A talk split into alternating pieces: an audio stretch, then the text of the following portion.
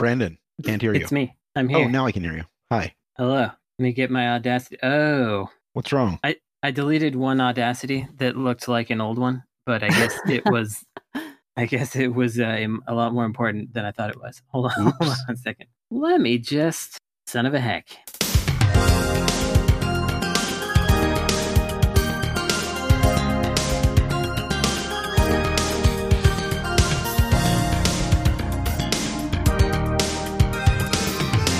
As many podcasts in the world as people in it. This is episode 182 of the Insert Credit Show, a relentless video game podcast where each week my panel of video game experts must adequately address 10 topics for no more than six minutes each, or be reprimanded by the sound of a horrible buzzer. I'm Alex Jaffe, and something I have way too many of is empty soda cans in my room. Okay. My name is Frank Cifaldi, and something that I have way too many of are vintage video game magazines, which is why we're blowing them out right now. Uh, just go to gamehistory.org, check out the store, and we're selling them blind box style. It's great. It's fun. You get one uh, new old magazine a month. Kids love it. Adults love it. I love it. An astounding offer. Winter storms have left us overstocked. Uh, I'm Brandon Sheffield, and just something I have too many of. Well, I have too many of a lot of things, I'm afraid. Um, I, I did inherit a bit of the brain disease of hoarding from my father. So I would say that I have too many video games, too many VHS tapes. Um, I'm going on too many laser discs, probably. Definitely too many records, uh, too many cassette tapes, too much media. Let's just say that. I got, probably got too many mangas. TMM. Books. Yeah, I got too much media. That's that's that's my situation. You don't want to come to my house. Actually, you probably do. For Christmas, I'm going to get Brandon the internet. No, I'm not interested in that. Well, joining us this week is Canadian game developer, podcaster, and writer for Fanbyte, Merritt K. I can't believe you've outed me as Canadian. This treachery, betrayal. Everyone knows it. Look, everyone would know at the moment you said outed. Oh my god! I worked so hard to train that out of my my No, speech that was just there again. It Sorry. Oh again. Yeah. god! It's now it's slipping. Uh, I have got too many puppies uh, with guns in their hands. Uh, too many puppies in foreign lands. Little little Primus based humor for you Sure. on this Thursday afternoon. Merritt, can I tell you? I saw I saw Primus live with Slayer. Um, bef- well, I guess it was a couple months before the pandemic. It must have been around then. One of the last shows I saw, wow. and uh, there were a lot of people there that were just there to see Slayer or just there to see Ministry because Ministry was also playing. oh, oh my god! and then there were Primus fans there. There was a woman like way back in the in the nosebleeds with us who started going Primus sucks, Primus sucks, and there were there were people around us that were like, "That's so rude. Why is she saying that? Shut up, quiet down over there." And they didn't realize because they were not Primus fans that uh that is what Primus fans chant Mm. to Primus. It is like the sanctioned chant of "I'm a Primus fan."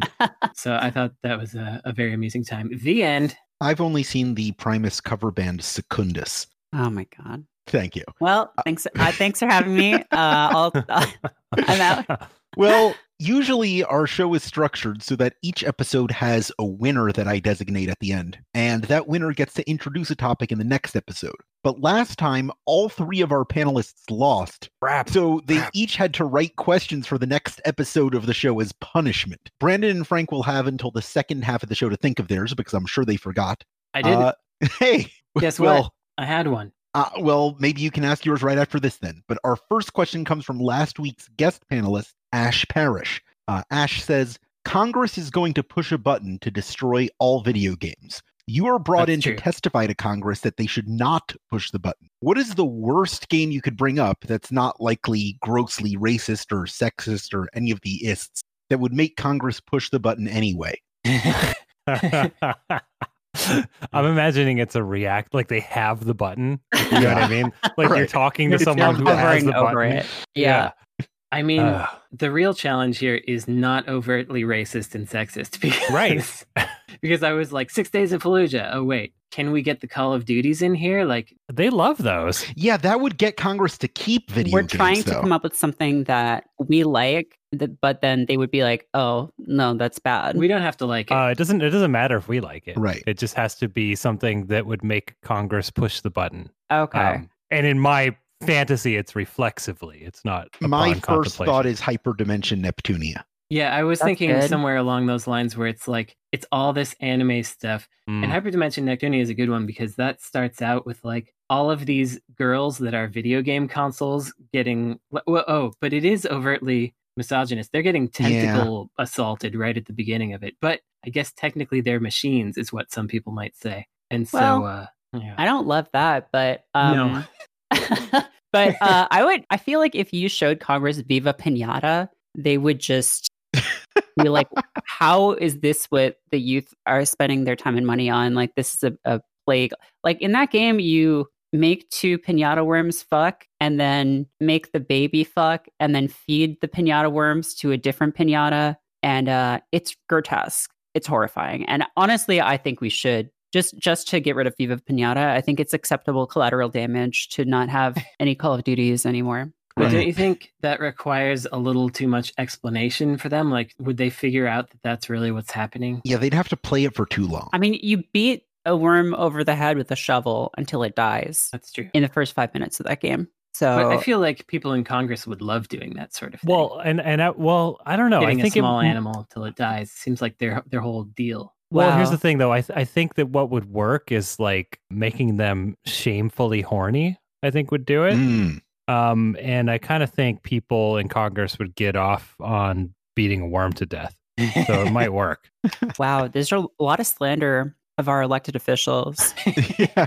in this podcast. I don't Yeah. know. This is sounding pretty un-American here. Uh, yeah, our hardworking members of Congress. You know, you're implying that they have weird like worm things Fetishes. going on. More murder fetish. Worm beatings. Worm murder fetish. Yeah. I feel like one thing that could possibly get them really up in arms is anything that has overt loot box stuff where it's very clear that it's like gambling and will take money and that your child could easily spend your money without you Oh, knowing yeah. about it. Yeah. Just show them Genshin. Yeah, maybe be like, Genshin look at Genshin Impact. It's it's a deep action role playing game that is inspired by masterpiece Breath of the Wild. Also, you can spend thousands of dollars on it trying to get the guy that you want to play as who has wind powers or something. Right. and you can get horny for like a 12 year old that is a thousand years old, right? Don't they have that in there? I assume they have it in there. I mean, law of averages, they do. But Yeah.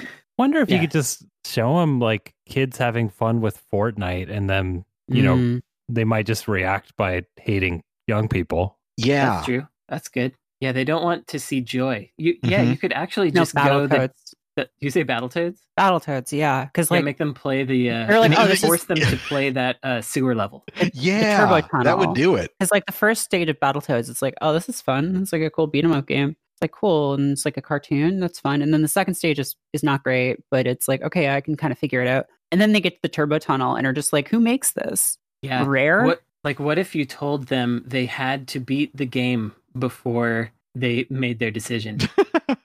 This And- hearing is strange. it's like Danganronpa. Um, uh, oh, the hear- Danganronpa would make them want to destroy video game. It might. It might. I think Battletoads is a pretty good answer. There. I also think it's the most narratively satisfying if Battletoads is the game that destroys video games. Mm. yeah, I mean, I've wanted to destroy my controller because of Battletoads. Right. And they got that button right on that desk, as we established. Yeah, they might destroy it accidentally by throwing their controller. Yeah, they might hit that button. All right, that's the answer. Battletoads. Point to our guest. Here's our next question. What are the most egregious cases of falling upwards through the video game industry? God, are we, are we talking about GameStop right now? We I might was be. just gonna. I was just thinking of a time when I played the first Assassin's Creed game where my character literally just like lost gravity and just started floating upwards into the sky, and there's nothing I could do, and I just like the world got further and further away, and I was like, wow, this is getting really conceptual I love for a. AAA video game. and uh, I think I just had to had to press the the reset button on my Xbox um, because whatever has Alistair. No, it's been a lot. I've only played the first Assassin's Creed. What's his name? Jim. Esther, Altair. Astora, the main man, the guy. You know him. Timothy. Yeah, I don't Um, remember what his name is. He gets sucked into the sky, and I had to restart because he was gone forever. And then he went on to make Gravity Rush.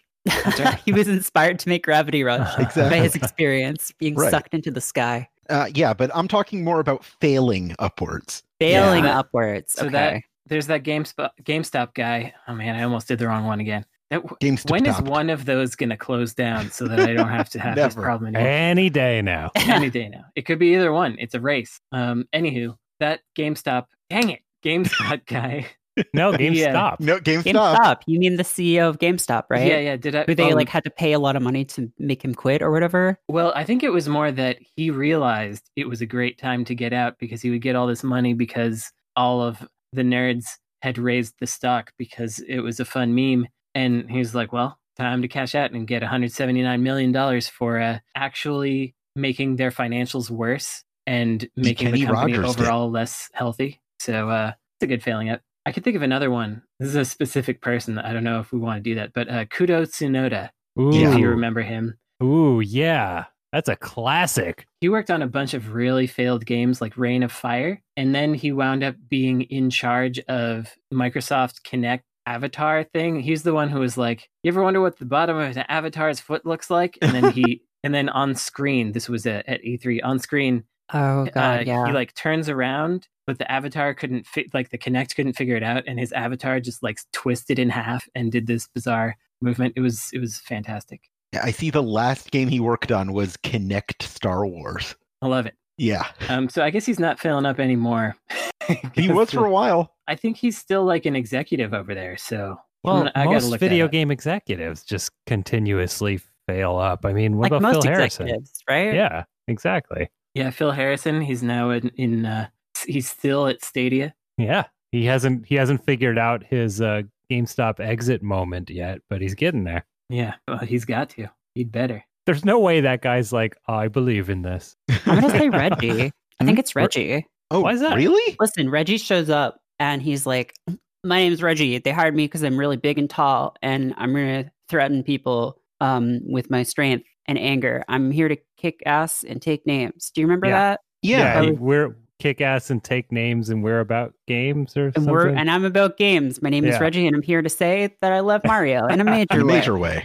And then he, Reggie personally makes that Metroid game, uh, Federation Force. Like he made that. Not a lot of people know that, but like he Right. made that one. And Nintendo was like, "That's great, we love it." Um, and he's like, "All right, peace. I'm going back to make pizza or whatever." Then he was at GameStop after that. hmm uh, he's just a board member. Just a board member. Yeah, but did he know if I really like that. fail at Nintendo? I feel like he did exactly what he was No, supposed he to do at He, Certainly Nintendo. made, did he not. personally made Federation Force. Yeah, I guess that's a problem. That was something that he did. He coded that himself for a game jam in a weekend. So I mean, everyone remembers the like I'm about taking names, where I'm about games, whatever speech, but everyone forgets when he introduced the DS. Uh, he talked about his BlackBerry and said it was more like Crackberry. I think there's a really interesting history of Reggie to be done because he was introduced to the public at Nintendo as like this real tough guy, but he sort of slowly became more of like a father figure as time went on. Mhm. Mhm. Um, Mhm. they really softened his image in this kind of interesting way. And now, what happened to Doug Bowser? I feel like every he like, came out and we were like, "Wow, that's really funny that he's his name is Doug Bowser." But then, like, he's like, we never see him. You know? Yeah, he's never he's never cosplaying himself, which is what I keep wanting to see. Really, I feel like every time they do a direct, he's in it and they do a Bowser joke. Might- oh, really? maybe- Turns I out feel I just that's literally never watched Nintendo Yeah. Direct. Uh, yeah, I think the arc of Reggie might be intentional there. That like Reggie is Yeah. our dad who eventually comes to care for us, and that was sort of the storyline of Reggie at Nintendo. Doug Bowser personally made that Super Mario 35 thing. Yeah, that was him. Yeah. He made at he least didn't make 33 it, of but them. he, he made them stop doing it. He was Yeah, like, he "This is too Mario." good. We can only have this for two months, uh, and we're taking it away." He's he he took all the Mario's away. All That right, was Doug Bowser. That's all 35 of them. All thirty-five plus the three in that other game, thirty-eight in total. Okay, Brandon, you had a topic uh, for us. What had did you one. bring to the class? what I got for everybody. Uh, this, this is a story about my summer vacation. We went. No, I was playing Crusader of Centy recently. I mentioned this a little Oh. while ago, and um, Crusader of Centy is a delightful video game where there are all these kinds of cute little thingies that you can do that are not really relate. They're like part of gameplay, but they they don't do anything. Like when you can look through a fence and scare off a couple that's holding hands because they realize they're noticed. Um, there's just a lot of cute little stuff that you can do, and it plays well, and it doesn't wear out its welcome, and it's uh, the some of the text is pretty cute. Uh, but this is a game that for many many years I was convinced that I was not interested in because I had watched tool assisted speedruns of it, which ignored everything that's cute about it. I had seen I had listened to the music outside of the context of the game and didn't find it that spectacular. But once I played it, I was like, this game's great. Why did I never play this game? So I'm wondering if anybody else has games that they specifically did not like until they played it and then they liked it a lot. Hmm. Oh, I- I, have I have a big one for this. But Frank, if you want to go first. No, I, I don't. uh, What I was going to say is I can't. I can't think of a scenario where I'm like, I think I'll play this game that I know I don't like. Like I don't. I don't think that's ever happened to me. I have that exact that exact thing happened to me this year, pretty recently actually. For a long time, I despised Soulsborne games. Hmm. Um, I had watched people play some of them. I had tried Bloodborne and Dark Souls 3 and just completely bounced off them. You know, I had read a few essays from people who had played through all of them. And basically, there, there was this essay that was going around by someone who was like a big Dark Souls fan who was like, Dark Souls is the worst game ever made. Um, because like yeah it teaches you but all it teaches you is how to play dark souls like that's not like an, a triumph or like an achievement right it's like it teaches you to like obsess over these little details that are meaningless in the wider world and i was like yeah no like yeah why would i want to put like 100 hours into like beating this sadistic game and then um my coworkers um at fanbyte actually ash parrish was on this episode of our rpg podcast 99 potions where they were talking Nice. about bloodborne I listened to that and was like, I'm going to give these another shot. And uh, I started playing the first Dark Souls back in January or December. The remake or the Uh, well, I started with Prepare to Die edition. So that was the original one. It was like the original PC release, I think, okay. but not remastered. And I was like, oh shit, I totally, totally get it. like, and uh, since then, I have streamed through all of the first two games and I'm a few hours into three at this point, and I intend to play Bloodborne and I intend to play Sekiro. And I just did a total 180. And I had to admit on Twitter, like, hey, I've talked a lot of shit about these games based on like what I my perception of them was, and I was like 100% wrong. Uh, I also have an answer for this. Uh, the Batman Arkham games, when Arkham Ah. Asylum came out, I thought it was just kind of a crappy Batman branded Bioshock. And uh, it just turned out to be a lot cooler than that. It was a series of games that really invested you into being Batman in Batman's world. There was a lot more care and detail put into it than I gave it credit for. And even if it's not great, like as a video game, as like a Batman simulator, it does what it's supposed to do. I don't know if I'm ever going to be able to uh, get over myself to the degree that I could enjoy a Soulsborne game. I, I think it may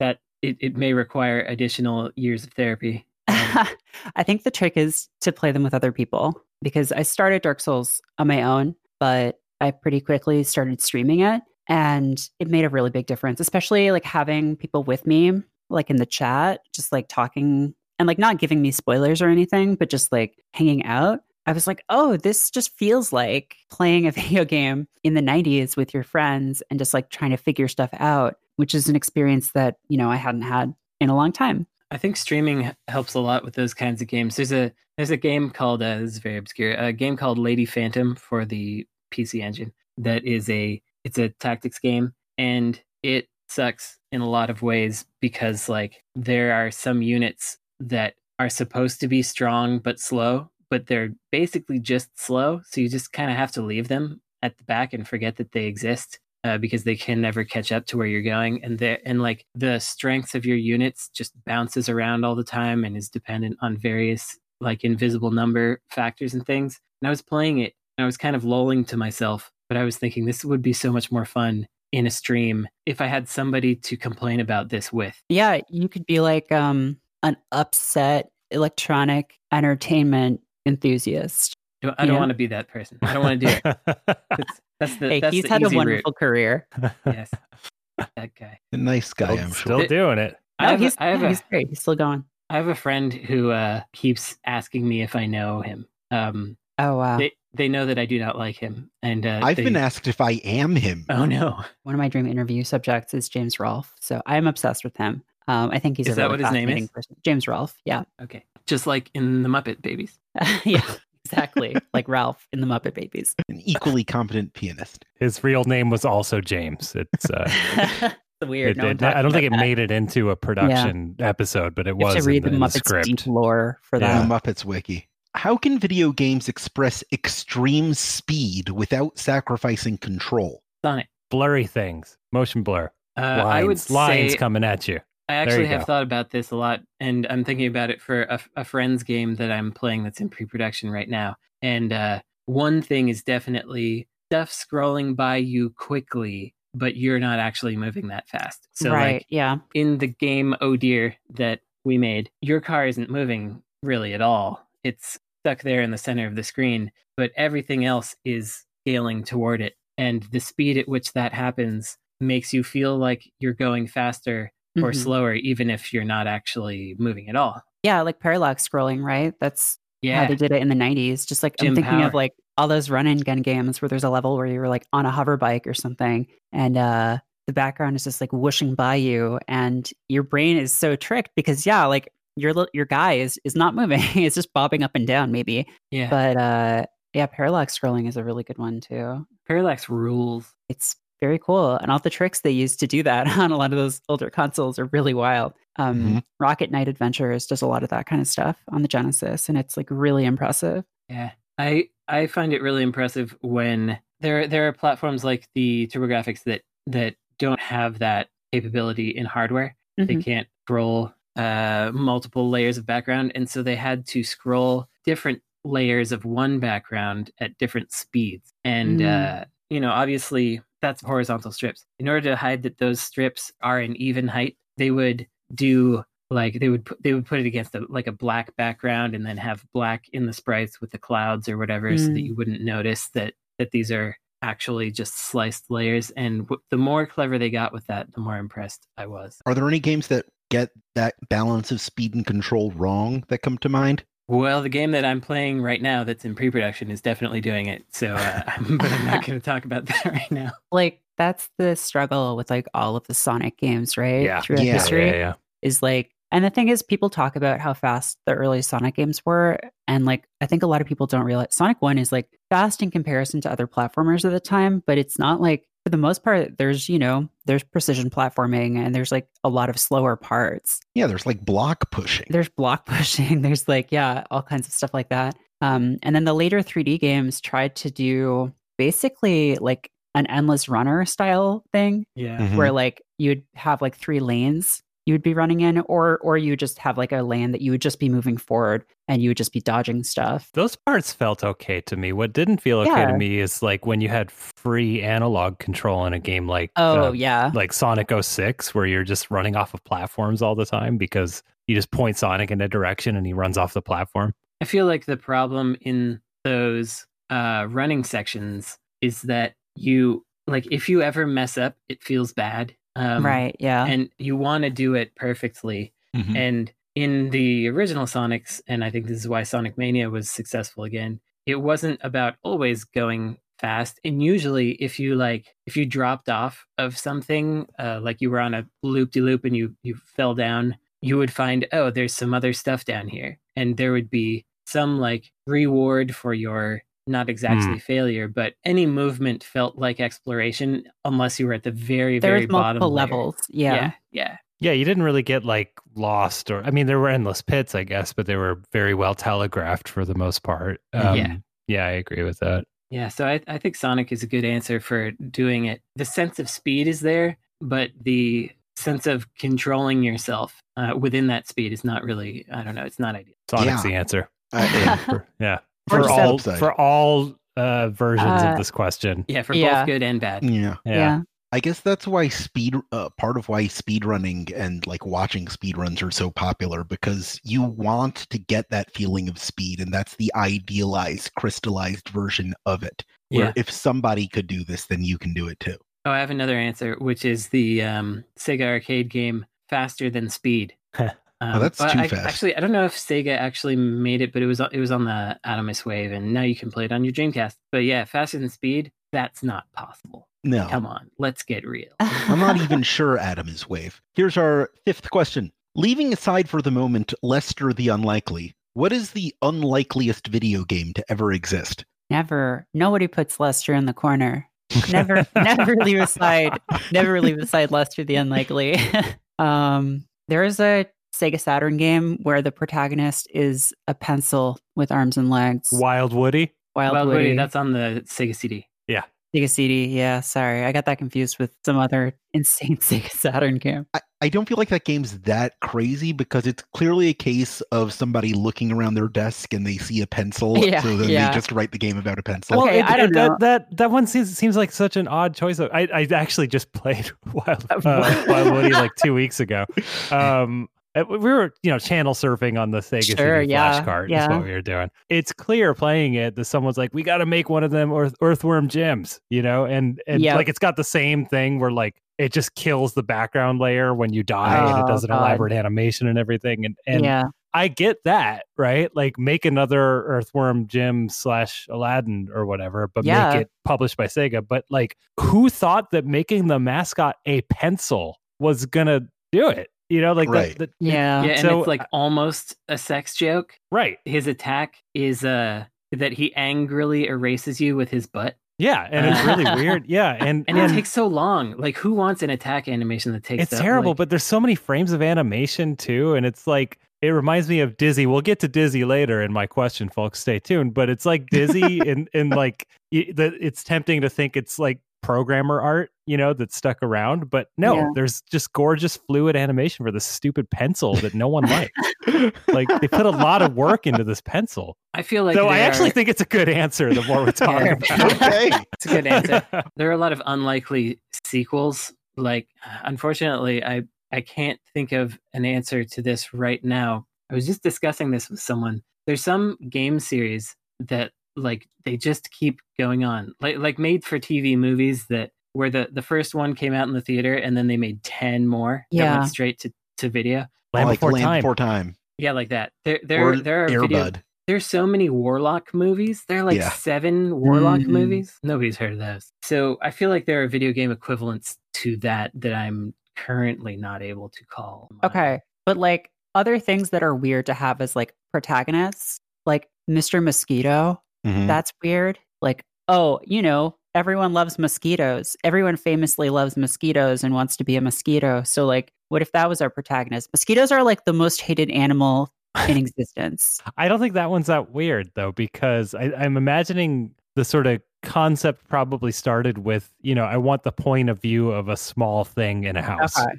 Right? sure. And then it's just you kind of go from there, and it's like, what's the mechanic? What? Well, if you're a fly, what are you doing? Eating poop? You know, like no, we gotta like attack right. people. So that one makes sense to me. You're a bee. No, they wouldn't come up with Bee Simulator for another 20 years. I mean, Yeah. talking about unlikely sequels, this podcast aside, the fact that Deadly Premonition 2 exists is pretty wild. Nah, it became a cult classic. All right, I. I don't think Yeah. that's that Uh, wild. the Jersey Devil. Okay. The Jersey, Jersey Devil. Devil. Hmm. was a PlayStation 3D platformer Yeah. Yeah. they were like, what if we made this cryptid Crash Bandicoot? Would that Yeah. be Yeah, but I do think that at that time, within the context of the era, they were like, let's make mascot platformers. Yes, Um, ab- what can absolutely. we use That's that's true, that's free and recognizable? Glover. Yeah, Yeah. Glover's a weird one. I'll give you Glover's- Glover. Glove, Yeah. okay? Yeah. Yeah. Glover is Mickey Mouse's severed hand. Like, yeah. Yeah. Okay, that's a good I, one too. Yeah, I remember seeing ads for Glover and then playing Super Smash Brothers. And uh, at the like, why is Glover the final boss of this game? Oh wait, wait. I, I have. I just came up with an answer. uh-huh. um, Yeah. that doesn't it's never made any sense to me um it's a game for the sega genesis called normy's beach babe orama Okay. Oh, yeah. it is based Yeah. on a comic strip that is so obscure that i can't even recall the name of it it wasn't popular even at the time ea for some reason licensed this comic strip that no one has ever heard of and made a Sega Genesis platform game out of it. And that comic strip made by uh, Keith Robinson, who, the Intellivision guy. Oh my oh, well, god. that might explain it. Well, I Art think that yeah, for it's- this game. I, Right, I saw I saw him at Comic Con once. It was like Indie Island at Comic Con. Well, And I was like, wait, you're the Intellivision guy. What are you doing here?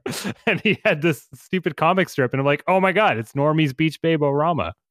That's pretty close. That brings me to the game that caused me to bring this up. This week I discovered that there was a Game Boy Color game made in 2000, Mm. um, a sequel to Frontline, uh, but featuring Sergeant Rock, the like 60s Robert Kanigher war comic hero, who Right. was th- not been relevant for decades. Like, Right, like you know, there's not a Sergeant Rock comic going on in No. 2000. no, Sergeant Rock's not anywhere. Like, why does that? I I don't get it. this isn't quite as as bizarre, but the only Gumby video game that has ever been released, as far as I know, came out in 2005 for the Game Boy Advance. Wow. Who cared about? And I've played through the whole thing. Who played? Who cared about Gumby in 2005?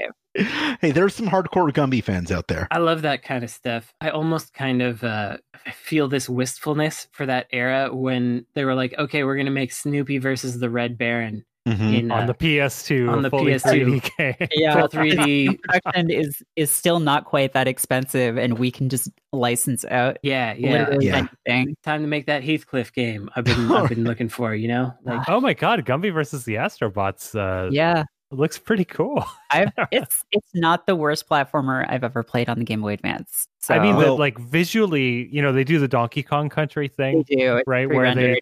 right, the pre-render and the capture but because of that, they look like clay models. yeah, it actually kind of kinda works. cool. It's sort of like a clay fighter thing going on. I bet a, a lot of the reason that some of these things happen is how like Mike Mika's early career went, where he and his buddies would make some platformy thing and shop it around, and then Oh, some yeah. company would be like, "Well, we got we got uh, we got this Disney princess we have," or like we have we have Snow White, or, or oh wait, Snow White is a Disney. I got a name with the Art Clokey estate here. We got, we got Gumby. All right. We'll be right back after a quick break. I've watched every Gumby in recent years. Wow. Really? In recent years? Why? Yes, worth it. Okay. Interesting. It's an interesting progression. So that's your recommendation for this that's week. that's yeah, I guess so. You know what? Just patch this in at the end. My recommendation, everyone. Watch every Gumby in order, starting from the 50s ones, and then cap it off with the movie. You could spend your time worse. Welcome back to the Insert Credit Show. Now is the time where we head on into the dirt bag, where we answer one of the many questions submitted by you, our listening public, uh, to a form which can be found on patreon.com slash insert credit. You can access that form by subscribing to our Patreon at any level, which also gives you access to episodes one day early and exclusive early. bonus content one day early. Uh, this week's question comes from Derek, who asks, "What do you predict will be the cause of the next big video game renaissance?" What Renaissance? Renaissance. What, I don't know is something we're- wrong with it now? I think we're in a period of kind of like unprecedented uh, culture penetration by games. Yeah. Uh, the pandemic, you know, I think video games are one of the few industries that the pandemic kind of helped in certain ways. Obviously, it's made production a lot harder, Mhm. but like the amount of people I know who like don't normally play games who like got into Animal Crossing or Among Us or Fortnite or like any of these things, it's wild. I think that's you know like mobile games and and social games have kind of already done that. Yeah, I can't think of what a renaissance would be other than I don't know, like pretending that the Wii was a renaissance. I wonder if And- they mean like a new zeitgeist, like how we we were dipping into tactics games became a thing, or everyone wanted to make a Souls. Like I guess they still do. That's the only way I can think of this question as answerable because yeah, I don't, know that we're gonna have a renaissance. Like the Wii was kind of a renaissance in a way. Well, sure, it was codenamed the Revolution. That's right. Mhm. I don't think we're gonna have another thing like that anytime soon. I mean, people people thought that it might be VR or AR, and it's it's, It's not. definitely not. Let's uh let's not kid ourselves. It's not the future. It is one of the futures that will continue to exist for a while, probably. But it's definitely not like we're not going to have our paradigm changed by VR. It's not going to Yeah. become the ubiquitous thing that um We're not living on the carousel of progress from Tomorrowland.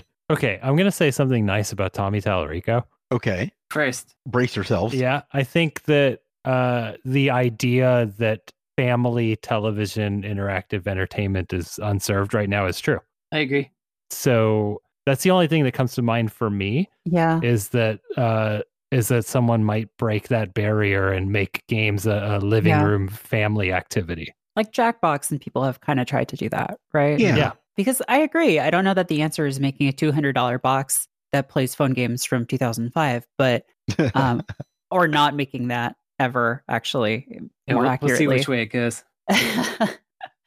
um, but yeah, there is something there. I do think that Jackbox has an w- at least one easy way to make those games a little more family friendly, which is to have them stop insulting you constantly. Because every time I've played with like a parent or anyone that's like 10 to 15 years older than me, they're like, Can we turn off the voices? And I'm like, No, they, they they're the prompts that tell you what you're supposed to do and when and but they, it's just like so annoying to, and it's annoying to me also i i don't know if there's anyone to whom that is not annoying I think they probably tried to veer away from that, but they've it's established itself as such a part of the Yeah. brand. I mean, way back with You Don't Know Jack, right? Right. yeah but does anyone care that that's part of the brand outside think of they them? do. the announcer. I don't know. I mean, I think some people, probably the same people who really love like Cards Against Humanity, Mhm. uh, think yeah it's like really eight- funny. i think eight year olds would think it's hilarious. Right.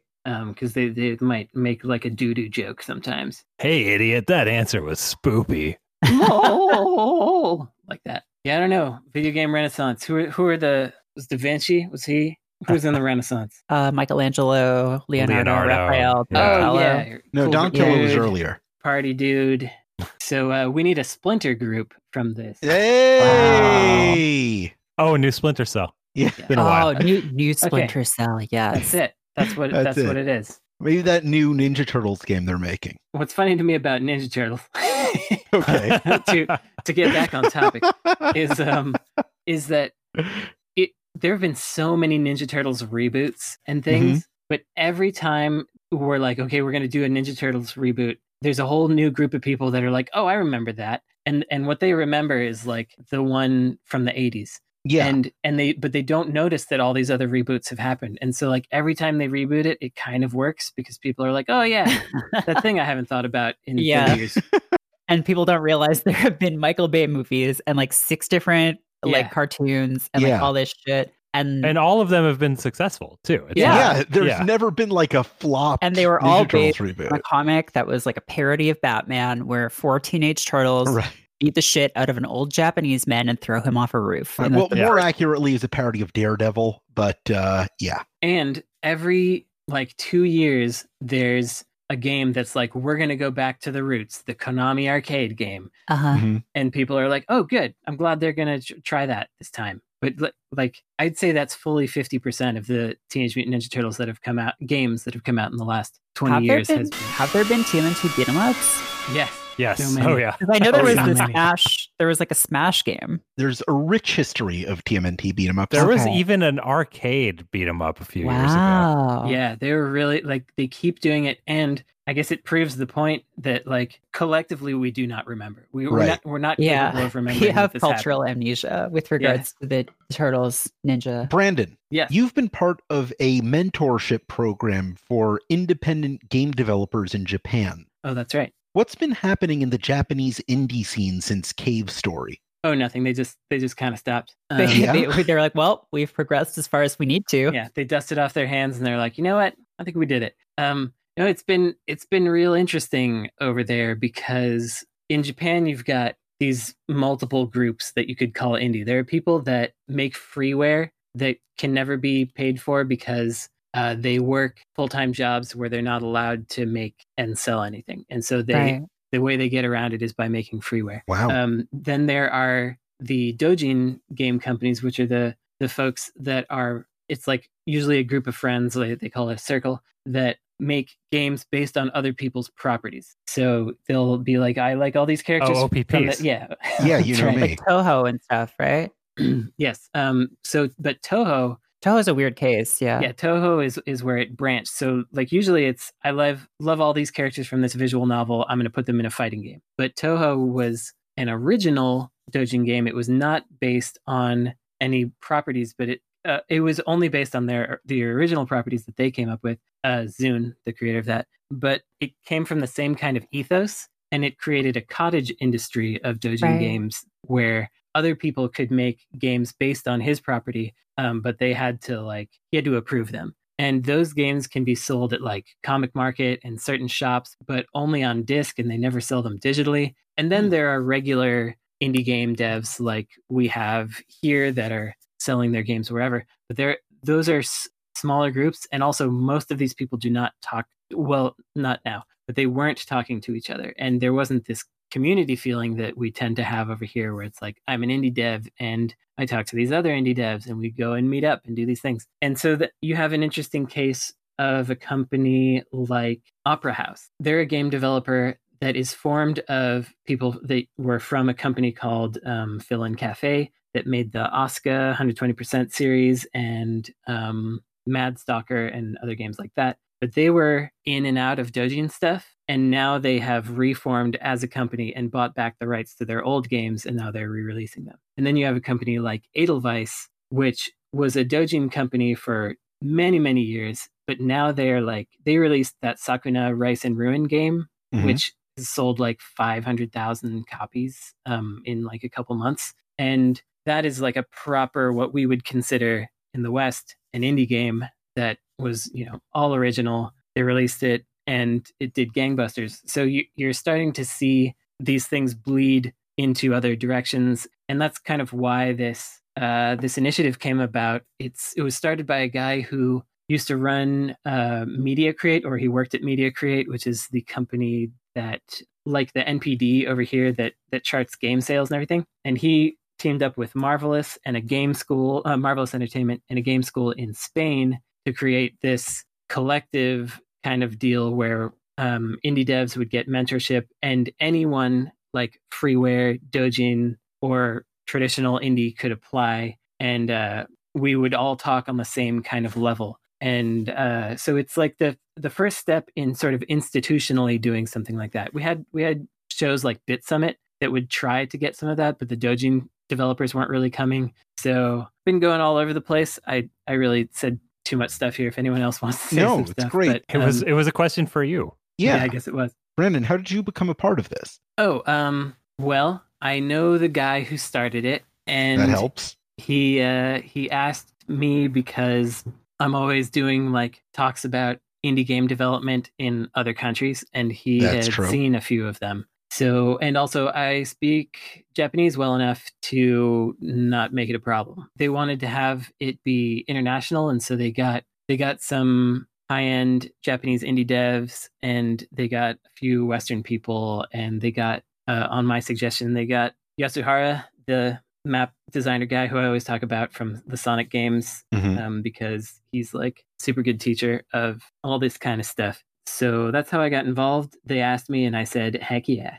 All right. Well, let us know about any interesting stuff that comes out of that program. I will. Great. All right. Frank, the time has come. You have a topic for us. Yeah. Uh, and I might ask this question and we literally don't have an answer because I don't have an answer. Okay. Uh, but maybe I'll do. So Sonic Mania, great game. Yes. Right. sure, we talked um, about it a lot. Dizzy the Egg, eh, not, not so great. Um, but something that that they have in common is that um, recently an official Dizzy game came out that was developed primarily by fans, but is official uh, and and was actually designed by the Oliver twins on paper, probably. Um, well, maybe not literally paper. I mean, but you know what I mean. Um, and it's a game that's like kind of it's like the best Dizzy now. Like it it it it's uh It's a high bar. it's a high bar, I know. yeah. But it just got me thinking about uh, the question, I guess, is are there other examples of video games where like comic books, it's like the next generation of of like fans took over and did it right? Miss Pac-Man. That's not doesn't count. That's not I mean maybe like that's not really like people who grew up with Pac-Man. It's like Pac-Man's in the arcade, how do we hack it? Right? Like I'm Mhm. talking about You want fans yeah, that understand deeply what made the Hmm. game Right. appealing who are like now with doing it. comics or like with with cartoons or, or Yeah, I do things have like that. I do have an an answer here, which is uh, Metroid Prime. I think the, Mm, that Ret- yeah. Retro Studios okay, yeah.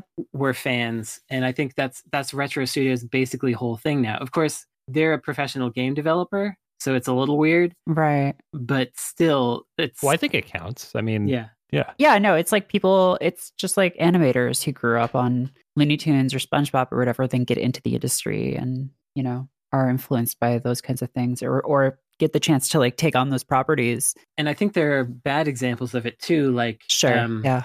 I think that Silent Hill has been pretty much all the Silent Hill games since like Silent Hill Origins or whatever kinds of those things have been made by fans of it. I think Shattered Silent Hill Shattered Memories was made internally at Konami with some some Silent Hill staff, but other than that, it's all been like Western studios who were fans of Silent Hill. They got the chance to do it and they made a bad Silent Hill. Yeah. I mean, sometimes it's funny, like to see like what some people seem to think the core idea of of something is, and it can be Right. so different from someone else's. Like, um, because I feel like this, you know, speaking of Metroid, when the Metroidvania boom really started in earnest, uh, like in like the latter half of the last decade, like the indie Metroidvania boom, Mhm. um, I feel like I was like, okay, well, clearly a lot of people thinks like we have different ideas about what makes those games good. Like, Yeah. oh, you just kind of want a maze that you walk around in,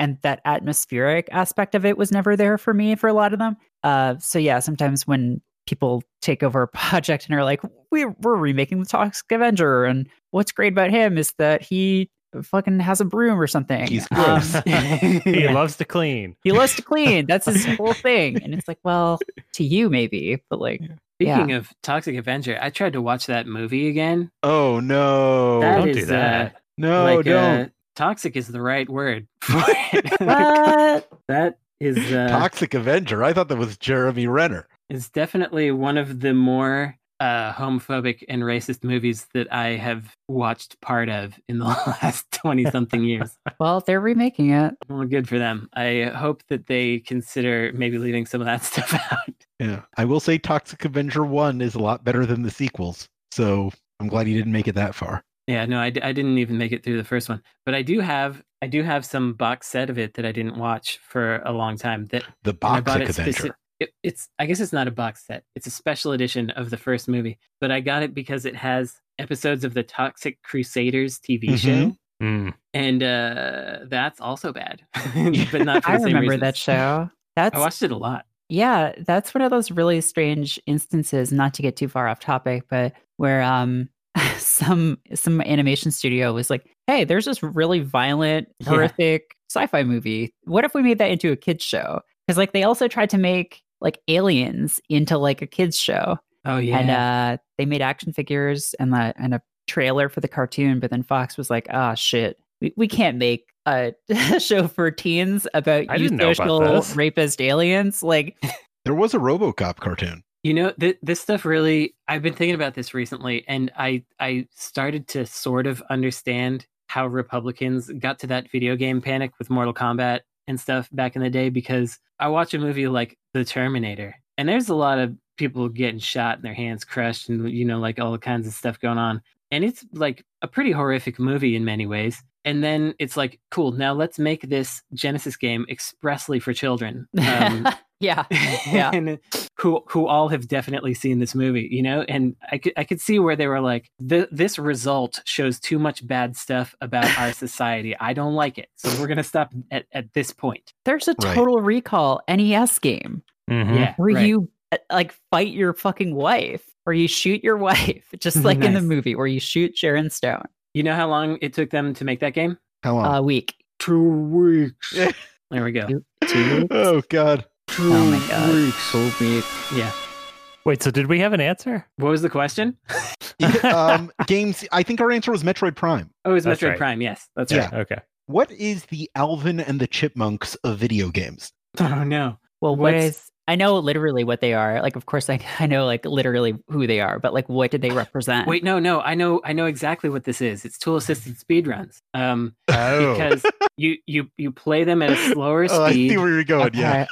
Okay. and then and then uh, and you you take all the parts you want and then you you play it at a at a faster speed later so i think it's, I think it's it's tool tool assist- assisted i think it might be tool but let's let's look at it from some other angles as well Well, first, I need to share um, a part of my life that's been kept private until now. um, Let's do it. that that uh, Am I ready maybe for you'll this? appreciate. Uh, I think so. Um, Okay. My wife Amanda, for some reason, came up with the name of a of a new movie in the current uh, Alvin and the Chipmunks franchise, which I quite enjoy, which is Alvin and the Chipmunks Chip Faced.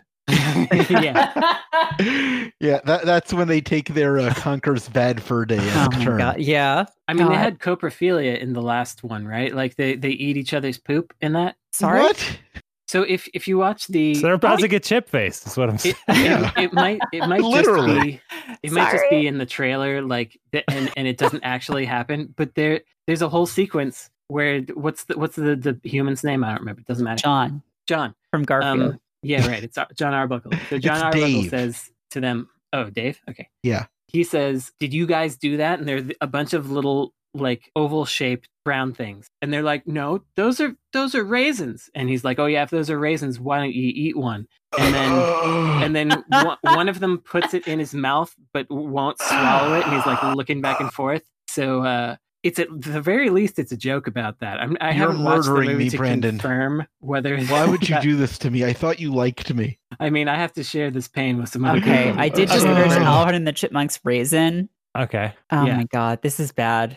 Yeah, Yeah, this is not good. You're Yeah, not wrong. You weren't making that up. No, okay, I but, wasn't. but but what is Alvin and the Chipmunks, right? So it it started off as you know records are like the thing that everyone has, and it, it's just this novelty thing, like oh haha, we sped up voices, and now they sound like chipmunks, and that's like the whole thing, and that Yeah. really caught on. And I guess it had a revival like 30 years later as a cartoon or whatever. So what's Mhm. what's the and and then a revival 30 years after that as movies. I don't know. Sure. Yeah, so it, it's Um, almost like a yeah. train leaves the station for music sort of thing, where it's like we have this. This is the novelty of this Yeah. medium that we can do right now. Right. Uh, so and then it comes back for some reason, right? So VR, I mean, if I motion controls. I mean, Pac Man's kind of similar, I guess. It's like, look, we can move sprites around, was kind of the first Pac Man. And then they just kind of keep it around for some reason. Yeah, but Pac-Man, I mean, it, it had it had another thing which was like the maze aspect, and Sure. so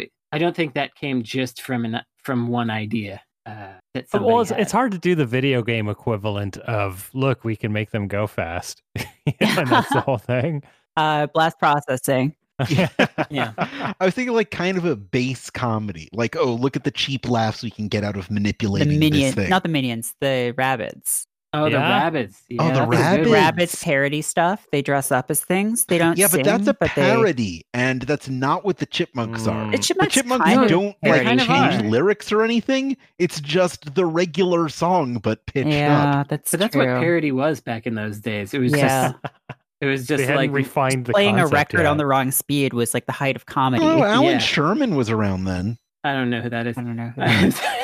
Who's Allan Sherman? He invented the Sherman tank. Yeah, Oh, yeah. He uh, Yeah. saved World War II. he was Yeah. Hello Muddah, Hello Faddah. Oh, Oh, yeah. that classic bit. Yeah, He Yeah. sang a song about going to camp. See, Yeah, you're not making a great case for comedy. yeah. But no, I'm not The saying it comedy's was terrible. great, but it was more than pitching a thing up. He made up lyrics to a song. That's true. He's no Weird Al Yankovic, though. No. That. But Um, Weird Al uh, did the, the polka things that only sped things up and made them polka. So oh, he's that's true. I know, but that's kinda- a, there's a rearrangement involved there. There's rearrangement, and also s- uh, it's a it's a skill test because Yeah. he he was actually playing the accordion at that speed. Mhm. The only other thing comes up to mind for the chipmunks is the the the very brief movement of slowing those back down and what they call it, like sludge punk or something. Oh yeah, God. Oh yeah, that's kind of it, I guess. I don't know. Bullet time in video games is that something? Am I going in the right direction with that? Maybe it's like playing a Final Fantasy on an emulator and speeding through the uh, No. random battles. I think it's got to be something where it's like, why is this back? Yeah. Uh, Toki Tori. Toki Tori. Wow. yeah. Hmm. Why is that never back? left. Maybe. it's back because of French people. Uh, what about uh, or just Toki? Why does Toki keep coming back? oh well, back? actually, I, that's what I thought we were talking about. Oh, Yeah, okay. Toki's back because of French people. What's Toki Tori Toki? was that Game Boy Color gross looking puzzle game that came back for some reason. It's with that bird. Yeah. Okay. I think Brandon's answer of tool assisted speedruns is the best. sorry. Wait, do you Yeah. know when? Yes. do you know when Toki Tori, the first one, came out? No. Uh, no. Well, I'll give you a hint. It came out in the year 2001. Did it come out on 9 11? It came out on 912, Oh, Oh okay. goodness. which is wow. like I this will it. heal America. Tokitori. I love it. Jeez. All right, it's time to go on to our lightning round. Uh, for this lightning round, we've been contracted by a big money Catholic media group to design a series of seven mini games, each of which must teach the player to practice one of the heavenly virtues as defined by Pope Gregory the First. You're gonna tell us what they are, right? Yes, of course. Okay. I'm going to go through them in order or in reverse order, and you're going to try to design that mini game together, and whoever does the best wins.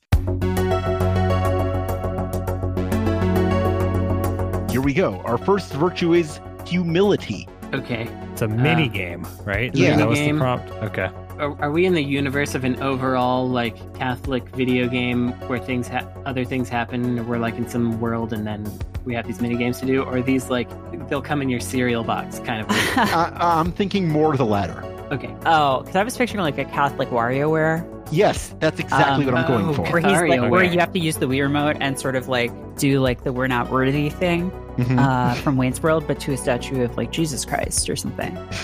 Is that isn't that worshiping false? I mean, oh, they don't care about that. Never mind. Uh, yeah. Um, the other thing is they love we, false idols. Yeah, They do. The other thing is we one. can't have any Jesus iconography in these games. It's uh, Oh, they're going too hard. because we're releasing it in the Yeah. early '90s. yeah, they have to be yeah, NES. yeah, yeah. secret Christian and uh, and Nintendo is is doesn't like religious yeah, iconography. and, and it's it's like the it's like those metal bands in the late '80s that were all about Jesus, and they were hoping that that would get the kids into into God if they made some Right. metal bands. Yeah, so with that in mind, humility. Uh, is a confessional uh, exhibiting humility? I mean, just like Dark Souls. Can it just be Dark Souls? Oh yeah, it could be. It I'll could be allow it be something where it's where it's really difficult. And oh, okay. So it's it's a game where the like the mini the mini game is is incredibly difficult, but the way that you actually succeed is to put the controller down. And- Oh, like a Metal submit- Gear boss. So yeah, Wow, it's like a. Metal Gear boss. Uh, kindness. Tulip, but small. Yeah, tiny children. But and no kissing though because that's not allowed except through like a layer of cellophane. Well, what if it's Um, your family? You can't kiss them either. That You can kiss your is- family. in Catholicism. I, d- I don't know. Yeah. I don't think Uh, that's true. You're supposed to I feel think- guilty about it. Well, wait. Before I answer, is charity a separate one from kindness? It is. Oh, okay. Well then, uh, Save that one. So I think in in kindness, it's something like there are a bunch of um, undesirable type of people in in in um, in the traditional Christian sense. So like homeless people, Yeah. uh, people people that that Christians don't like. Sorry, Christians. Um, and uh, and you have to just you have to you have like a limited amount of things in your inventory, and uh, and you you you quote unquote win by getting to the end with all of these items, but you truly win if you give them all. All right. Christian Mm. Nut, if you're listening, we're sorry. Uh, Uh, wait, I, I got one, yeah. a different one. It's uh, it's Eco and Frogger at the same time. You help you help people cross the street. Oh, I like that. Uh, patience. Patience. Wow. Uh, It's another Metal Gear boss. Oh, it's something. Uh, well, it's like there's there's that bit in Earthbound where to open a door you have to Oh, do yeah. nothing for like ten minutes. Mhm. Yeah. Probably something like that. Can we develop Yeah. that a little bit more? Yeah, maybe No. a little bit more. No. Uh, Okay. it's it's Eco and Frogger, but uh, the person's really slow. Or also Okay. just like like a desert bus kind of thing, right? Of just oh, yeah, like that's good. Yeah, like Yeah. because doing nothing is is kind of easy, I think. But if you have to do something that is like Tedious. tedious, then that is really patience. yeah, and, you, right? and you're driving a bunch of nuns to get to uh, convert a bunch of a bunch of heathens into your religion. Uh, well, this next one's related to that. Uh, diligence. Um, you got to give everyone like the cracker and the juice. Uh, you have you to know, the- the- administer the, sacrament to everyone. yeah, you have to administer the sacraments to absolutely everyone. I think yeah. So you you're administering the sacrament, and if you don't hit the button uh, twice every second, then you lose. Like you have to keep doing it for ten. minutes. Oh, I like that. If you drop it once, you lose. if we're getting away from like like just straight up Catholic iconography, Yes. I don't know, something of like hidden object games I feel like are really good at this, right? Of just like making you yeah, really gotta find all the things. Yeah, just being like like paying a lot of Mm. attention to to like a scene and to really taking what you're doing. Uh, That's good. carefully. You know. Yeah, that's good. I, I forgot we're not supposed to use the, uh, Yeah, the the iconography, iconography. so we wouldn't be Uh, doing the stack. Charity. giving all your stuff away, just like a mini game where like you've beaten the the boss or whatever of like the world, and you don't need your gold and your like magic stuff anymore, and so you're just like running through the town, like giving it to children. That would actually be like a pretty cool thing to do in a game. Like yeah, that you know sounds how pretty you, fun. I I feel like like, there definitely has been something like that, but where you do that like uh, victory lap around the world after you beat the boss The games do, but like you could give away all your stuff. yeah, That's yeah, neat. yeah. That would rule. I'll play that. Temperance. I don't really know what temp. I never knew what temperance meant. and I It's still like don't. it's like abstaining from uh like Mo- moderation, right? yeah, it's like moderation. It- So it's it's like, like- not not being a pig. It's not like becoming anti-julep. intoxicated by things, by Yeah. substances or desires or things like that. Mhm. Uh, How do you Okay. convey that in a game? Because I mean, it's got to be what like there's power ups and, and goodies everywhere, but and you Right. don't you shouldn't them. collect them, right? So it's um it's like a British platform game where there's like extreme arpeggio and there's like Uh-huh. floating things everywhere to collect. Um, but uh, and you're probably a bear or something. And the actual idea is to get to the end of the level by collecting as few of the uh, things as possible. I think that Ah. also it would be. I, I feel like this would be one of those games where they would also put in like a drug allegory, and so like you would you would collect these these power ups, and they would make the screen all wobbly and make Mm. the controls weird. But secretly, kids would actually think that that was the most fun thing to do, and they'd try to like stack all the weird effects yeah, together. just like in Yoshi's Island. Right. Just like Touch Yoshi's Fuzzy get dizzy. Yeah. Speaking of dizzy. Yeah, I think Yoshi's Island is the best Dizzy game. Uh, our last uh, topic is chastity, the best one. Wow. Chastity. Just like a like just one of those like games you see on Steam that's just like everyone in this game is like mad horny for you. And can you solve the puzzles to do it? Um But you have to resist. but all you of have them. to yeah, you have to you will fail if you you solve the puzzle or whatever. I don't know. So you really have to like try to turn people off, I guess, right? No, I think it's like There's everybody's just horny- like horny milfs in your area, and there's horny builds in your area, but everyone has been it's like the opposite of Galgun in that you just have to like I don't know, like reject people without shooting them with like a magic gun or something. So I escape think don't from the horny milf area. This this one is is telling me that they uh, that Catholics are really into like edging or whatever. So probably um, what happens is there's all the people that are horny for you, and they'll all be like, "Oh, please, you should come into my bed. I'm a sexy person." And then and then you say no at that point, but you have to do everything up to that point. Oh Um, wow! And and the idea is like you can you can romance everybody, but then you have to stop uh, because that yeah okay well that's the buzzer. All right, that's the buzzer. I think uh, Merritt is our winner this week. Congratulations, Merritt! Oh, you really killed it. cool. No, Thank Uh, you. I will uh, give you some homework off the air at some point Oh, between cool. this and our what next a good show. prize. What a good Everyone prize. loves it. Uh, this is the point of the show where we plug things that we're involved if, if we are so inclined, or recommend media or actions for our listeners to take between now and the next episode to fill those long and empty hours. So I work at a website called Fanbyte. It's a video game website that also covers stuff that isn't video games sometimes, but um we do all kinds of stuff. You know, we've got features, we've got news, we've got guides, um, but we also do a lot of podcasts too. Mm. Uh, and I'm actually the manager of the podcast czar, I guess, uh, over there. And um, if you go to podcastnet.work or fanbyte.com slash podcasts, you can check out all of our shows. Um, we've got we've got one that is just literally just about video games. We've we've set a rule for ourselves that we just can't bullshit constantly on it. So like we just literally do talk about real current games. But we also have Current one that's games. about movies called You Love Okay. to See It. Uh, we have a basketball show called Corner Three. Um, it's a lot of fun stuff. Oh, the RPG podcast that I mentioned before, 99 Potions. Ooh, So uh, yeah, check those out. And um, yeah, we stream as well. We uh, are Fanbyte on Twitch, and I'm currently making my way through Dark Souls 3 on Mondays and Fridays at 7:30 Eastern. So that's been very fun. Each game I had a different character that sort of took on a life of their own, and um, yeah, it's uh, it's been a fun ride. So, and we're still pretty early to the beginning of Dark Souls 3, and also we have vods of all of them up. So if you like want to catch up or something, you can totally do that before you hop in. all right. Sounds like a blast. Get me on that movie one. I watch like five movies a week, so uh, put me on the movie one. Hell yeah. Okay. I want to talk about video. I mean, movies, not video games. um, I have a few this week. I'm gonna try to not take too long.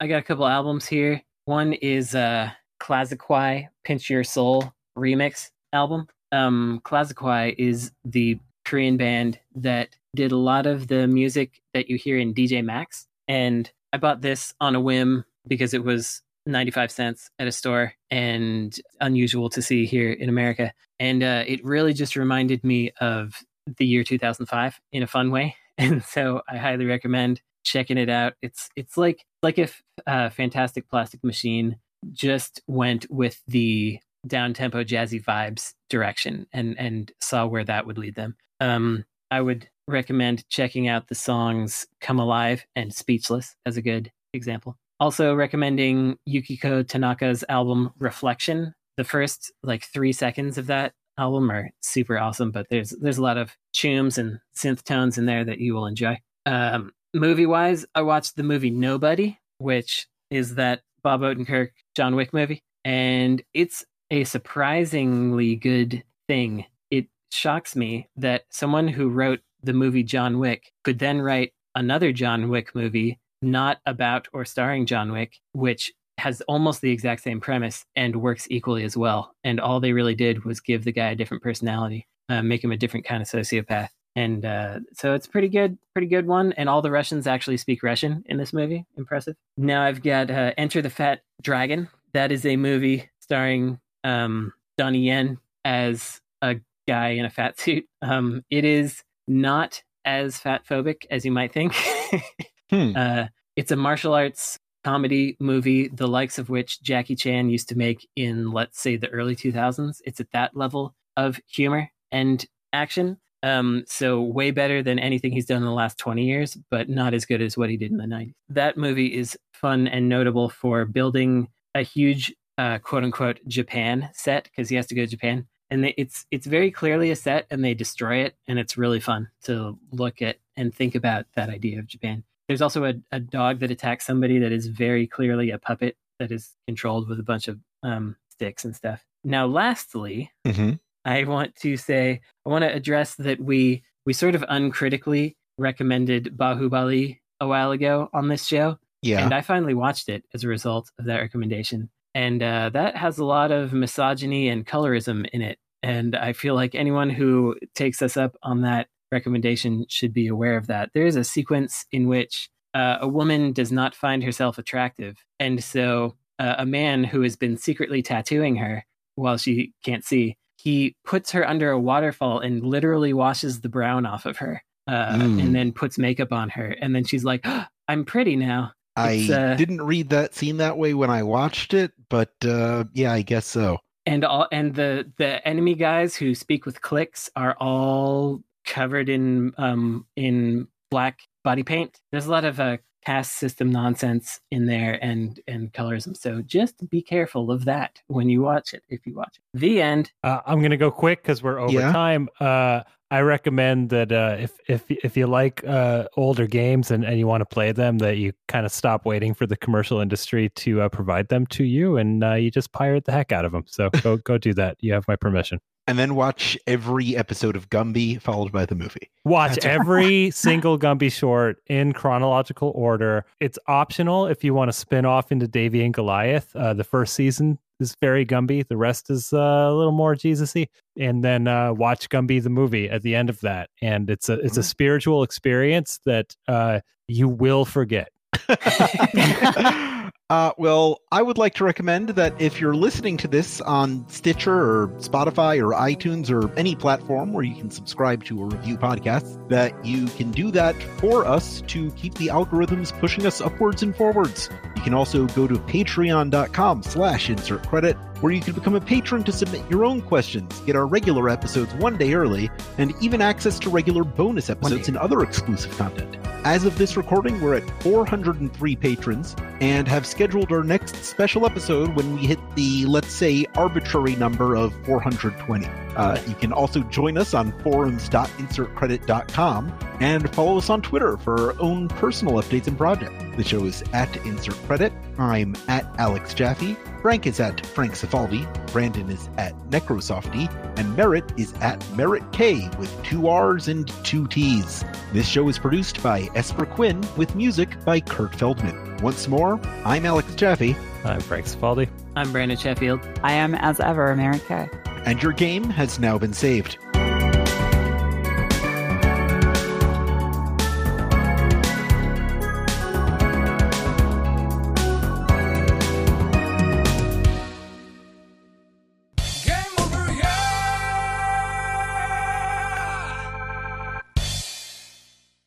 Everything is always weird to some degree, I guess. So Yeah. Everything well, is always weird. I can Everything is verify always that. weird. What a great observation, Merritt. Yeah. How how fascinating. Why are you not Um, on the stand up circuit? Have you ever yeah. noticed how everything's always weird?